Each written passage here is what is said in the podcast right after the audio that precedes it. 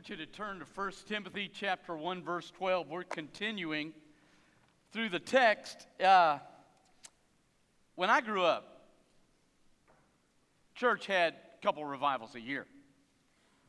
And you always had some evangelist would come in and he would tell you at some point, some night, he would give his testimony.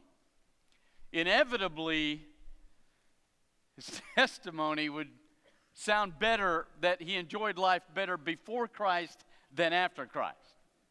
I mean, he would tell you about all the cool things he did, the times he got drunk, and funny things he did, and he'd go through all this stuff, and he'd be really pumped talking about all the stuff he do. And then he'd come to his day and go, and I've met Jesus now, and I'm, I'm excited about my walk with Christ. And you kind of left the feeling going, I don't know if I want to go here because it sounded better over there. Paul's going to give you his testimony today. Now, he's going to do the opposite of what all these guys did growing up. He's going to pump up his present walk versus his old walk. He's pretty strong about who he thinks he is in a bad way. So walk with me, listen to what he says, beginning in verse 12. I give thanks to the one who's empowered me, Jesus Christ our Lord, because he considered me faithful by putting me in ministry. Now, listen to what he said. He said, I'm really excited to Jesus because he's empowered me for a ministry that he felt I could do. Now, obviously, when he's standing there in the Sanhedrin has decided to, to kill the first Christian publicly, Stephen. They're so angry that they're, they're going to stone him and they want to do it with all they can.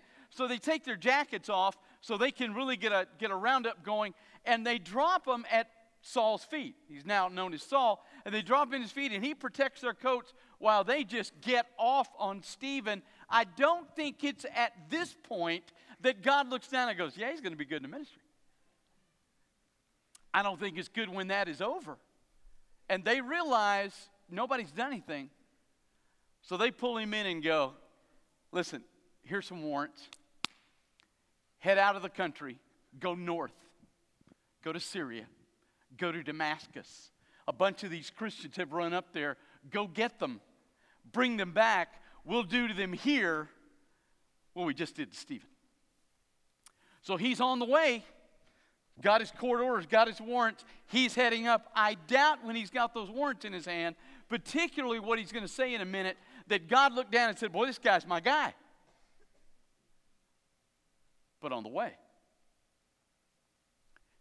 bright light hits him. It's so bright it blinds him. He falls down, and then here's the interesting thing in the text, in the Greek, in the book of Acts, it says, Everybody heard a voice but only Paul really understood the words. And so Jesus says, Why are you persecuting me? He said, Lord, who are you? He said, I'm Jesus, whom you're persecuting. Now, he says, Okay. And he goes over to a city where Jesus says, Wait. He says, I'm going to send a guy to you. Now, he's there blinded, but he's waiting and he's decided that what he heard is correct. And sure enough, this guy shows up and tells him about the ministry. He says, Okay, listen, God's decided you're legit now. You've listened to what his son has said about himself. So here's the deal two things. You're going to impact the world, you're going to preach the gospel before kings but it's going to be really bad. You're going to get beaten up, and you're going to suffer a whole lot while you do this.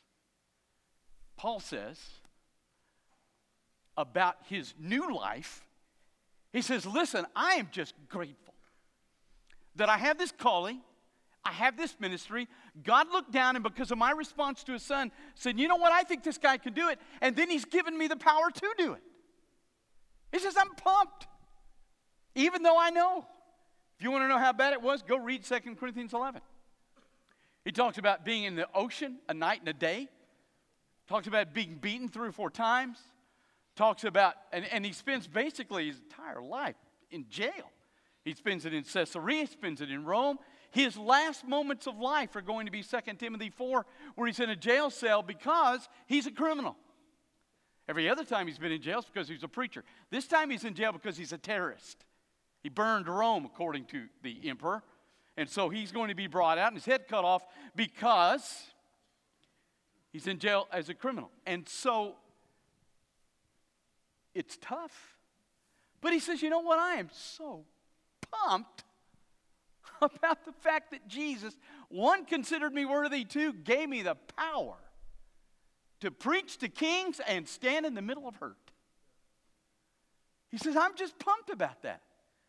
So there's this new life, right? Now he goes to his old life. Look in verse 13. But the former, I was a blasphemer, uh, a blasphemer, one who persecuted, and an insolent man. Now it's interesting. He says three things, right? watch what he says. He says, Man, I love where I am today. But let me tell you where I used to be. It was not good. You don't finish that verse and think he enjoyed his past life more than he does his, his new life. He says, I was a blasphemer that is, I sinned against God. I persecuted people. I sinned against people. And then this Greek word, eh, we get the English word hubris from this. I was an insolent, angry, I've got it together, I'm coming after you kind of man. I sinned against myself. He says, in my past life, I don't look back that and think it was cool. I don't look back there and think, wow, this is a great time to live. I don't tell you funny stories. I'm telling you that when I lived in my past life, listen, I blasphemed God, I beat up other people, and I hurt myself. I don't look back here and think this is good. Let me tell you something. If you look back on your former life before Christ and it looks more fun than you are in Christ, something's wrong with who you are. He looked back here and said, Man, I don't even like to think about it because I hated God, I hated people, and really at the end of the day, I hated myself. Sinned against me, sinned against God, sinned against other people. And I'm telling you, when I look at my past life, it's not good. But watch this. But I received mercy. I love what he does in this text. Remember we talked about in first chapter? We talked about the fact that grace is when God forgives your sin, and mercy is when he deals with the misery and the consequences out of your sin. Those two Greek synonyms pretty much, now they usher in and out of each other. If you have grace, you're going to have mercy. You can't get mercy without grace, but they are a little bit distinct. And so what he says here, I want you to listen. He says, listen, I, I, I'm so excited about where I am today. I got a ministry, I've got the power of Christ. It's incredible. I used to really be bad. And here's the cool part God gave me mercy. What he says is, I was so bad, he should have beaten me up. He should have punished me. He should have done something mean to me. He should have had a couple years where I had some bad things. He said, Listen, he didn't do that. Even after all I did, after my blasphemy, my persecution, my attack on myself, listen, he still gave me mercy. He did not punish me. Christ took my punishment. Now, watch this. Because I acted without knowledge in unbelief.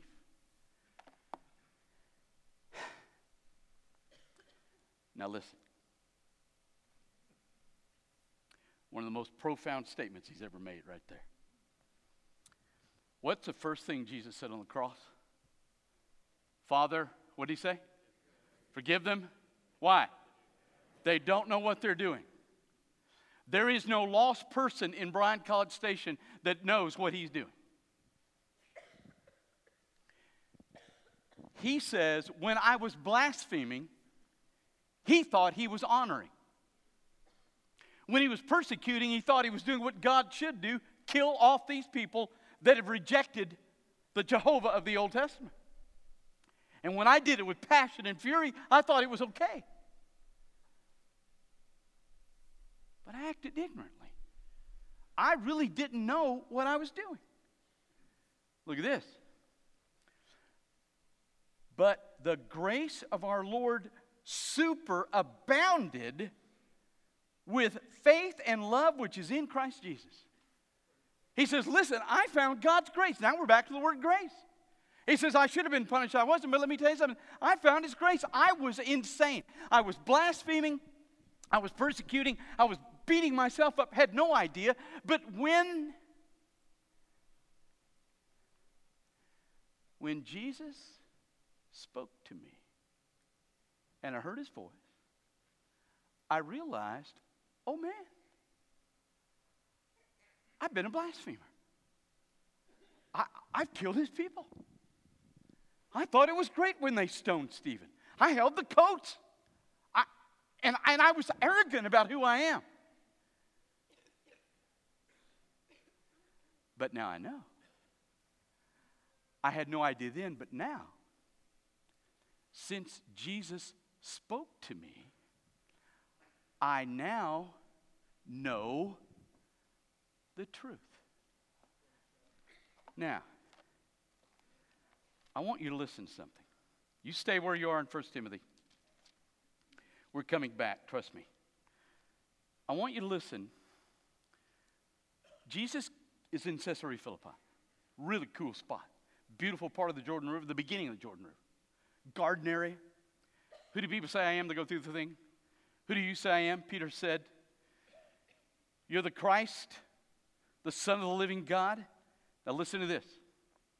Jesus answered and said to him, You're blessed, Simon Barjona, because flesh and blood did not reveal this to you, but my Father who is in heaven. Now listen. And I'm telling you that you're Peter, and upon this rock I will build my church, and the gates of hell cannot prevail against it. Now listen to what he just said, okay? He said, I will build my church. Now listen, because we've missed this as Baptists. Peter said, I know who you are. Jesus said, That's right. You didn't learn that from me on a physical to physical basis. My father told you that. I'm going to build my church on those two things. It's not going to be built just on people that hear the gospel, it's going to be built on people that hear the gospel, and the Holy Spirit confirms that gospel in their heart. So he says, Listen, I'm going to build my church on people like you that my father's spoken. And so Paul's an example. He's on the road. He doesn't get it that he's a blasphemer. Jesus speaks to him. He goes, he kneels down, and he says, Okay, you're right, I'm wrong. And now, ministry power. Now listen.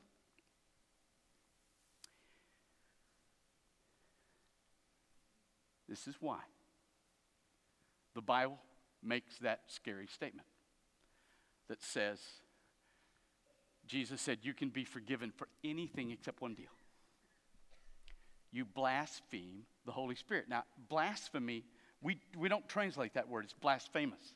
We transliterate it. If you translate the Greek word blasphemy, it really just means to speak against, to disagree with. If Paul, when he's on the road and he gets blinded and he hears the voice, now he has a choice. He can say, you know what? I don't want it.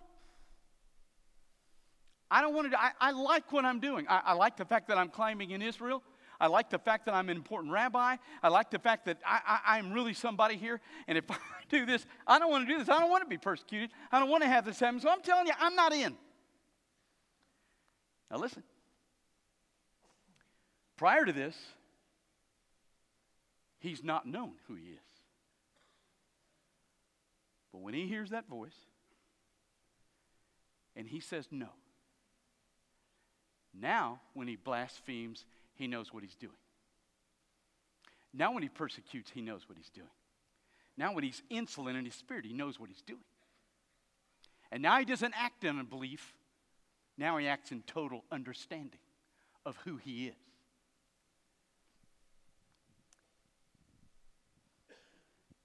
Bible says in Hebrews twice. Today, if you hear his voice, don't harden your heart. You don't get tons of chances. But when you hear it, when you hear the Holy Spirit speak to you, you now have a choice. You either yield or don't yield. But listen, it doesn't matter whether you don't yield. Now you know the truth. And now you're going to live with it. If I die, if I look at Jesus when he speaks to me and I say, no, and I die in that no, I die in my disagreeing with what the Holy Spirit told me about Jesus. Listen, if I die in the no, I have no hope. If I die in the yes, His grace and His mercy flood my life. That's why He said, I don't really like my old life. The new one's way better. I don't face punishment. I don't face sin. Going to heaven when I die, I chose yes. Yeah, I, get shipwrecked once in a while, but it's still a good life. You say, well, yeah, but maybe it's just for Paul. I mean, after all, come on, saw a big light, heard an audible voice. Maybe it's just Paul that gets that. Yeah, no. Look at verse 15. This saying is faithful and worthy of all acceptance. In other words, I don't care if you're on Jupiter. This saying is legit. Doesn't matter where you are in the universe, this saying is legit. Here it is. Listen to this. I love it. That Jesus Christ came into the world to save sinners. He didn't come into the world to condemn us. He didn't come into the world to kick teeth in our, to kick uh, dirt in our face. He didn't come into the world to say, "Hey, you aborted a child. Well, let me tell you how bad you are." That is not why he came in. He didn't come in to condemn us. He came in to save us because every one of us in here is a sinner. So every one of us has a shot at being forgiven through the grace and the punishment removed in the mercy. He came to save us. That's his purpose. Paul says, I don't care where you go in the universe, buddy, it's a truthful saying. And I love this next thing. Look at this. Of which I am the chief. He says, I am not the SEC champion in sinners. I'm not the Big 12 champion in sinners. I hold the national championship. I got the ring. There isn't anybody worse than me. I blasphemed, I persecuted, I was uh, bitter against myself. I'm telling you, though, I found a new life that is unbelievable. What a powerful testimony. I don't want my old life, I like my new one. You get in shipwreck, don't care. You fought the wild beasts in Ephesus, I don't care. You got beaten a bunch of times, I don't care. You've been in jail a bunch, I don't care. My sin's gone, my punishment is gone, I don't care. Look at this. But I was mercied because of this, that in me, Jesus Christ might show first his unbelievable patience as an example to those about to believe in him, resulting in life everlasting. He says, Jesus gave me mercy so he could hold me up and say, now remember something, okay? Holy Spirit wrote this Bible. Holy Spirit basically just told you if he can save Paul, he can save you. You've done nothing worse than Paul's done. And if he's saved, you can be saved. It's a great statement. It doesn't matter who you are, it doesn't matter what you've done. But you don't understand, preacher, it doesn't matter. His grace, His mercy is conditioned not on you, but on the blood of His Son. There isn't anything you can do that offsets His blood. I'm golden. I don't want to go back to that old life. And then he says, to the King of the ages, eternal, invisible, the only God, honor and glory forever and ever. Amen. He can't let it go. He says, Man, I want to go back here. I want to stay where I am.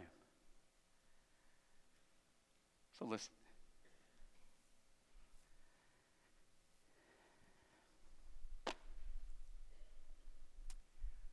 At some point,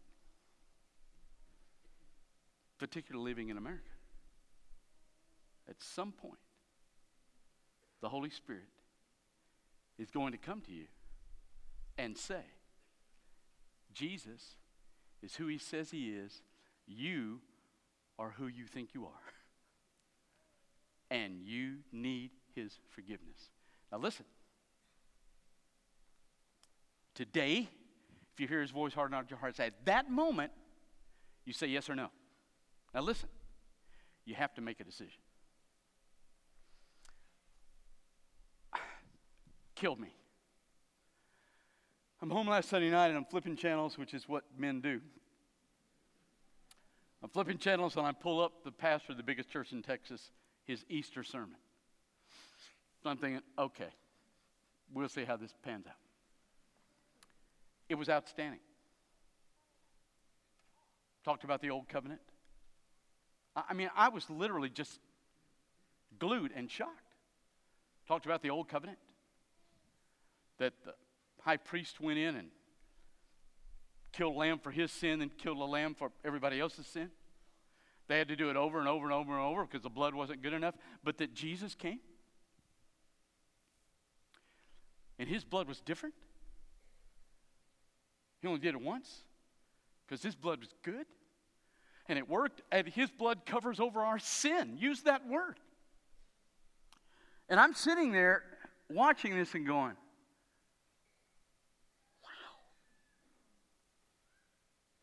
And then here's what he did. He basically, after really an excellent statement on Easter, he basically stepped out to the crowd and said, You have it. It's yours. Just receive it. Don't worry about it.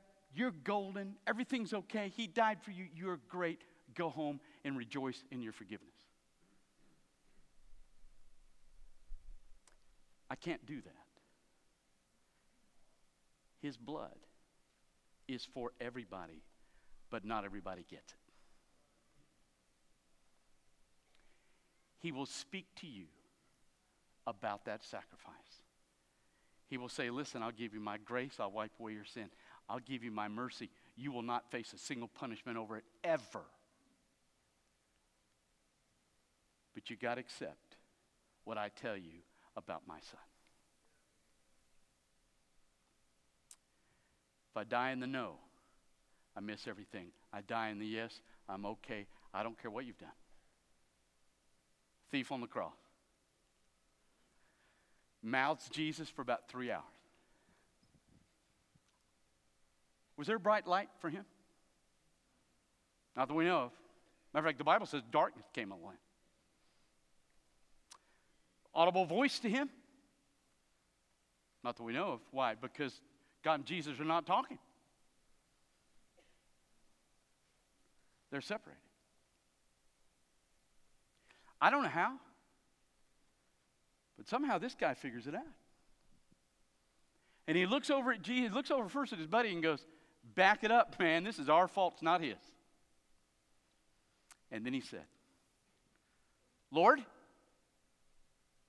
remember me when you come in your kingdom. What did he say? Hey, today, you will be with me in paradise. I'm going to wipe your sin away, and I'm not going to punish you one bit. Even though you've lived so wickedly, they put you on a cross, and you've done it wrong your entire life. Don't care. My grace will wipe away your sin. My mercy will take away your punishment. You are okay as of now. I don't know how I heard it. Doesn't matter. I don't know how you hear it. God speaks everybody in a different way, but I'm going to tell you something. He will speak, He will make the offer, and you have to decide whether you're in or not.